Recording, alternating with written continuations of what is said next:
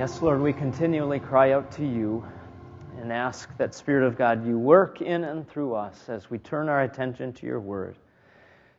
We pray for that now in your name. Amen. Amen. Well, good morning. I hope you're having a good morning. This isn't just an ordinary day, although it might feel like an ordinary day. What is it, October 2nd? Yep or no? Okay, all right.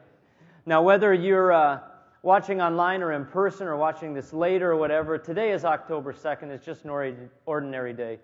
But in another sense, it certainly isn't. And I think it's a perfect day, an ordinary day, that is, to talk about what we're going to talk about today. I'll tell you in a minute. This is not going to be of any surprise to you, but I tend to like people who are passionate about what they believe in. Is that a shock to you?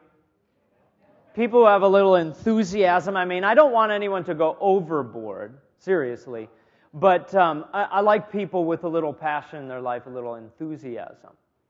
Ever been in a situation where like someone's trying to sell you something, you're at a store, like this happened to me in an auto dealership, where I started to think to myself that the person who was trying to sell me what they were trying to sell me didn't believe in what they were trying to sell me.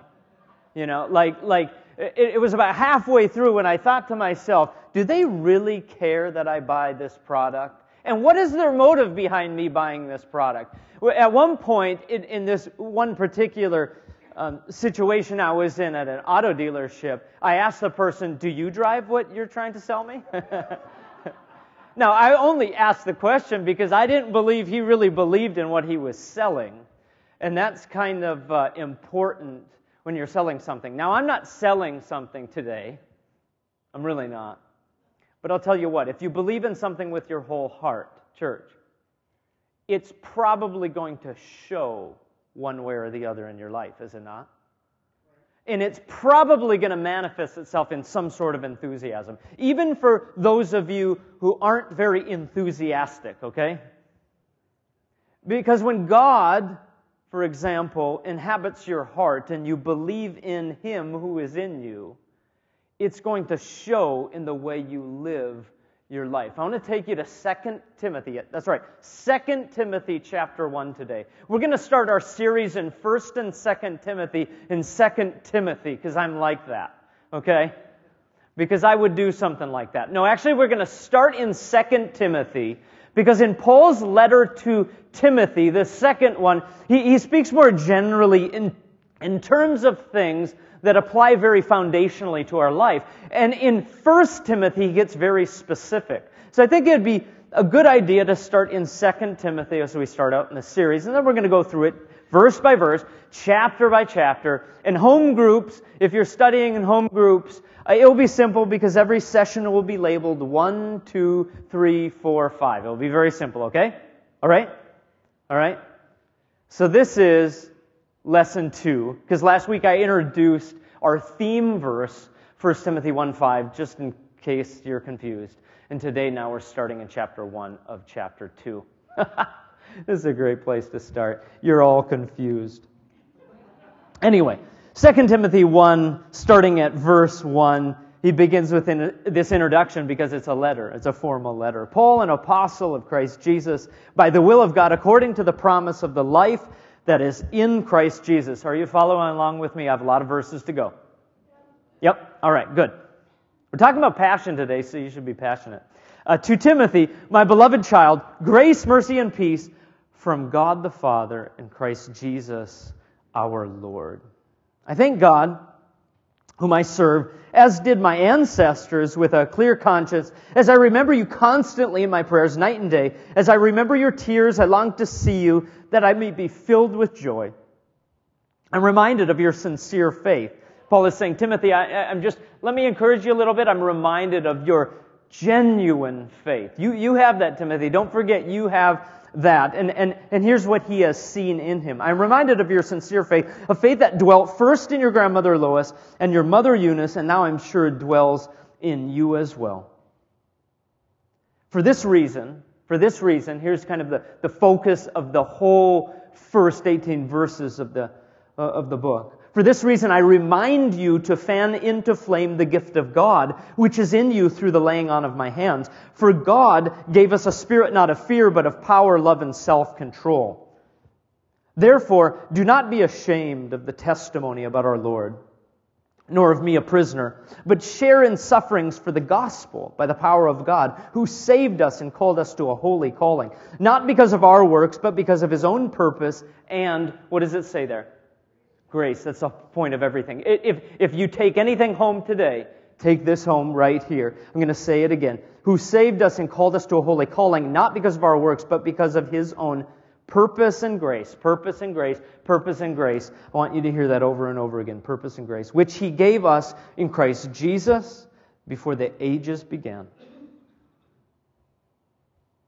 and which now has been manifested through the appearing of our Savior Christ Jesus, who abolished death and brought to life and immortality to light through the gospel, for which I was appointed a preacher and an apostle and a teacher.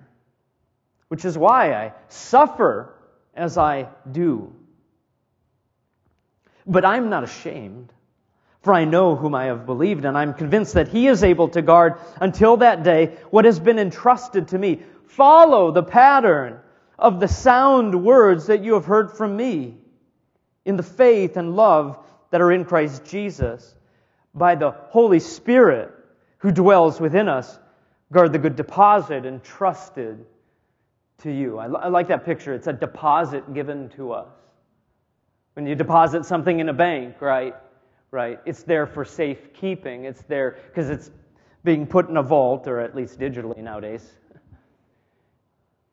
It's a deposit that has been given to us and entrusted to us. I want to turn your attention back to verses 6 and 7 as we get started. Verses 6 and 7. Do you see that phrase that I think has been popularized in Christian circles? Fan into flame the gift. Another way of saying that is rekindle the fire. Maybe you've heard that phrase before, yes or no? Rekindle the fire. Yeah. So I said, it's a pretty good topic to talk about on some ordinary day, because we need to hear this from time to time. Clearly, Timothy did himself. You ever stoked a fire that had dwindled to coals and ashes? I love this time of year because it's in the fall, that it's not too hot and it's not too cold, and going camping, and on more than one occasion, we've had a fire the night before only to wake up to ashes. Don't worry, it's in a safe spot, but only wake up ashes and coals that seemingly are completely out, but there's a little bit of warmth there. You know what I'm talking about? And there's just a little bit of warmth there. And what you can do in most cases, at least if you're as skilled as me, is that... my wife would be laughing right now. What my wife would do... No. But you can just get some dry kindling, and it needs a little oxygen, and you can fan back into flame, a raging bonfire, if you will. That's the picture we're given here. Except it's a spiritual picture of something that's going on in our heart. It's a physical picture of a spiritual thing that is happening in our hearts. Another way of saying it is, what once was a vibrant, joyful faith, filled with boldness, unashamed for Jesus, can be relit or fan into flame. What was once something that was a passion that stopped you from nothing. Nothing could stop it in your life. That can be fanned into flame. What was once for a church a vibrant, joyful community, but now is fearful and careful and not really knowing what to do next, visionless we might call it, can be fanned into flame. I love that picture. What is this gift? Fan into flame the gift. Fan into flame the gift. What is this gift that we're talking about? The only way to rekindle the fire is to receive all the more, here it is, the grace of God in our hearts. Now, that isn't to say that this doesn't speak to our spiritual gifting. Because if you fan into flame the gift of God, that is His grace, then all the more you will want to live out what He has gifted you spiritually. So it could be here one and the same. And one scholar says something very different than the other here. So if your version says spiritual gift here, it's not necessarily a bad version, and it certainly applies. But if you look at the context of the first 18 verses of 2 Timothy chapter 1, you see that he's most certainly talking about the grace that was gifted to us. Fan into flame the gift. That's his grace. Now, what does that look like? What does it look like? Well, look with me at verse 7 again. God has not given you a spirit of what? Fear. Some versions say fear, others say timidity, maybe. Okay? God has not given you a spirit of fear. Things were getting risky for Timothy. He must have been asking himself, what's going to happen to me if I take a stand for the gospel? In fact, it would make sense that this would be a time in which he would just wish to have blended into, the background, not stood out. Paul's sitting in prison. He's sitting in prison for a reason. For preaching the gospel. For going against both what the religious leaders of his day and the political leaders of his day stood for. What Paul was writing in Timothy was very countercultural, as it is in one sense or another today, all the more in his day. Fear of backlash. Fear of the loss of status. Insecurities relating to what people think. Started to hit home a little bit more? Insecurities. What will people think of me? Fallout, rejection, fear of unknown outcomes, even if they never happen. These are fears we all face on one level or another as it relates to our faith in Jesus Christ. And let me tell you, It can suck the passion right out of you. I was talking with someone the other day, and they said, when I first became a Christian, I've heard this 100 times over. When I first became a Christian, I feared nothing. I shared Jesus with anyone. And what he was saying was, not all of my boldness was good. Yeah, because you can't annoy people into the kingdom, or you shouldn't. But he said, but I've lost a little of that. I don't know a single person who hasn't experienced this in one way or another. That what we had as a child, or what we had as a teenager, or what we had in those college days, or whatever, or what we had 10 years ago, we wish we could have a little of that passion back. Little of that enthusiasm, right? Sure, the Christian life can be a roller coaster, but then there is that thing where we think that we're living the same way we once were, and we know in our hearts we're not. What happened to that passion?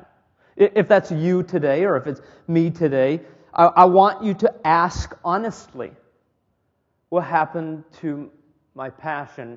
Where did it go? For God has not given you a spirit of fear. Where did it go? Well, when fear sets in, we begin to focus on the bad.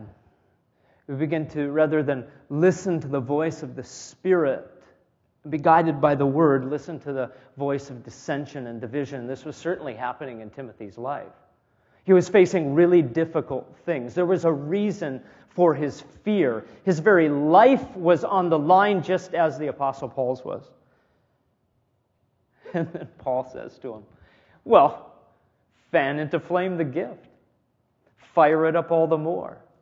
Get bolder, so to speak. For fear is not of the Holy Spirit, God is all-powerful. He is all-knowing.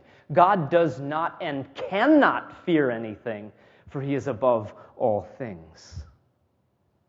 Which is why in verse 7 it says, the Spirit at work in us. Christian, the Spirit at work in us is of, there's three things that we see here in verse 7. Power. What's the second one? Love. And then what's the third? Some say sound mind, some say self-control. I think both apply very well. These are the characteristics of God's gift given to us by the Holy Spirit. Power, let's start with that. If you've lost your enthusiasm, and I'm fully aware that enthusiasm can just be a feeling, an emotion. But you know what? A lot of the Christian life is emotion. A lot of relationship is emotional. So we don't just disregard emotion. For God has given us that emotion.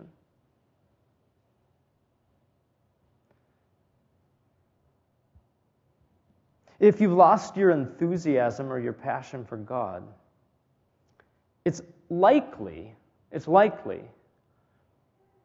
that, believer, you've lost your focus of the grace that God has given you. You've lost sight of the grace. What on earth does that mean? You've lost sight of the grace. Here's what grace does in and for us. When we're focused on the grace of Jesus and not on our problems or ourselves, for example, rather than fear leading us, we operate under the power of Christ within us. And let me just define that power. That power is simply the person of Christ and the resurrection victory he has given us. Just to be really specific. Christ within us, he, the person of Christ, and the victory that he has won on the cross, allowing us to receive this free gift of grace by faith. Ephesians 1:19 and 20. And what is this immeasurable greatness of a power towards us who believe, according to the working of his great might that he worked in Christ when he raised him from the dead? The resurrection, that's our only power we have. I'll tell you the easiest way, just to clarify, to lose your passion. Take your focus off the person of Christ and his finished work. Amen? Making your faith, for example, into religious duty or some educational thing, or Christianity that is centered on self-help or personal gain, or Christianity that is centered on traditions or nationalism or activities or clubs at church, that sort of thing. Now, none of those things are necessarily bad in any way. But if you want to lose your passion, take your eyes off Jesus, for he is the only power that we have to live the Christian life. God has given us a spirit of power. What is that power? It's the resurrected Christ within us. It's that victory that we don't have to follow that same path that all the world is following. We don't have to follow that same path that brings us into ruts and brings us down and destroys our relationship with God. We don't have to do that. We have been given the victory. God has given us a spirit of power and of, what's this next thing? Yeah, say it louder. Love. The three are very interconnected here. Love here is the outcome or the end result of that power. Here is what the gift of grace does in us. The power produces agape.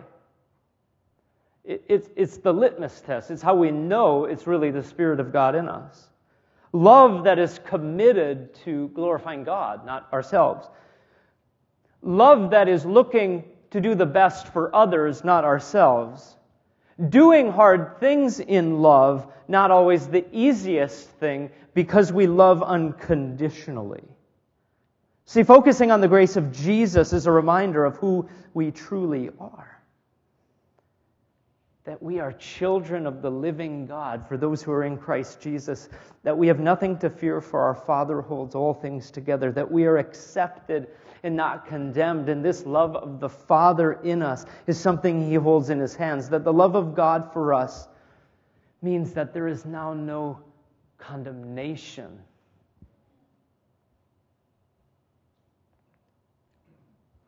What a victory. Victory over condemnation. Paul reminds Timothy later in the text, I already read it, but let me remind you again, I'm not ashamed of the gospel, verse 9. I'm not ashamed. For I know whom I have believed.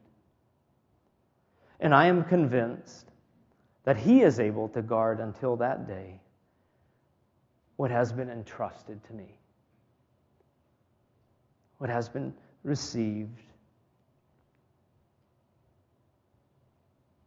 to me. Here's the thing, church, when we really love, when agape love is within us, when we love deeply, it will drive us to do things we might not ordinarily do. Which, by the way, manifests itself in something that looks very passionate, does it not? When we truly and deeply love, it leads us to do things we can't imagine having ever done before loving Jesus. It's the same way with most things in life that we love. I mean, I don't love spending money, but I want to spoil my baby. Oh, and believe me, I do.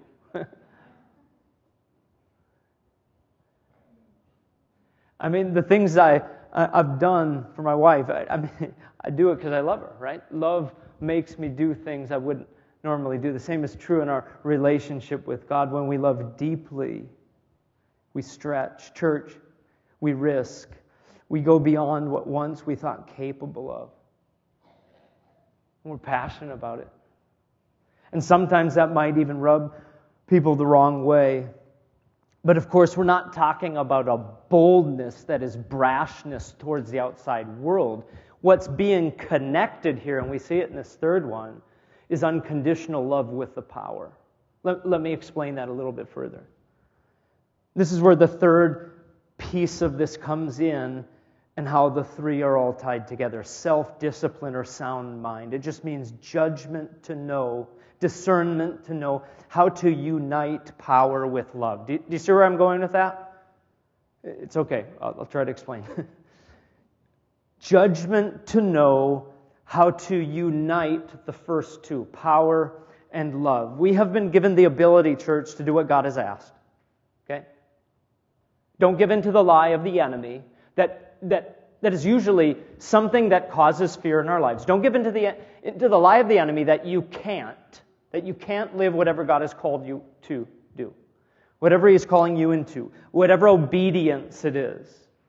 Little obediences, big, giant obediences. The lie that says, well, you can't do it, and there's no way to get to the outcome because you don't have the strength, you don't have the wherewithal, you don't have the gifts, that sort of thing. Don't give in to that lie. We've been given the ability to do what God has asked, but it must be met with unconditional love.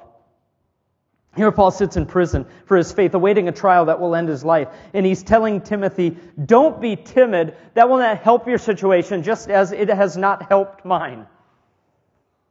Don't be ashamed, for you are not disgraced, for God holds that grace in His hand. You are not disgraced, although sometimes you feel disgraced. And believe me, people thought Paul was disgraced in that he was a criminal sitting in prison, but he was not. What Paul is really saying is, I sit in prison, and I at moments feel disgraced, but I am not disgraced. Even though the enemy is trying to manipulate me into thinking that what happened and what I was a part of was not right, or it was a fluke, or it didn't work out, or because I sit in prison, it's not working out. No, God knows what He is doing.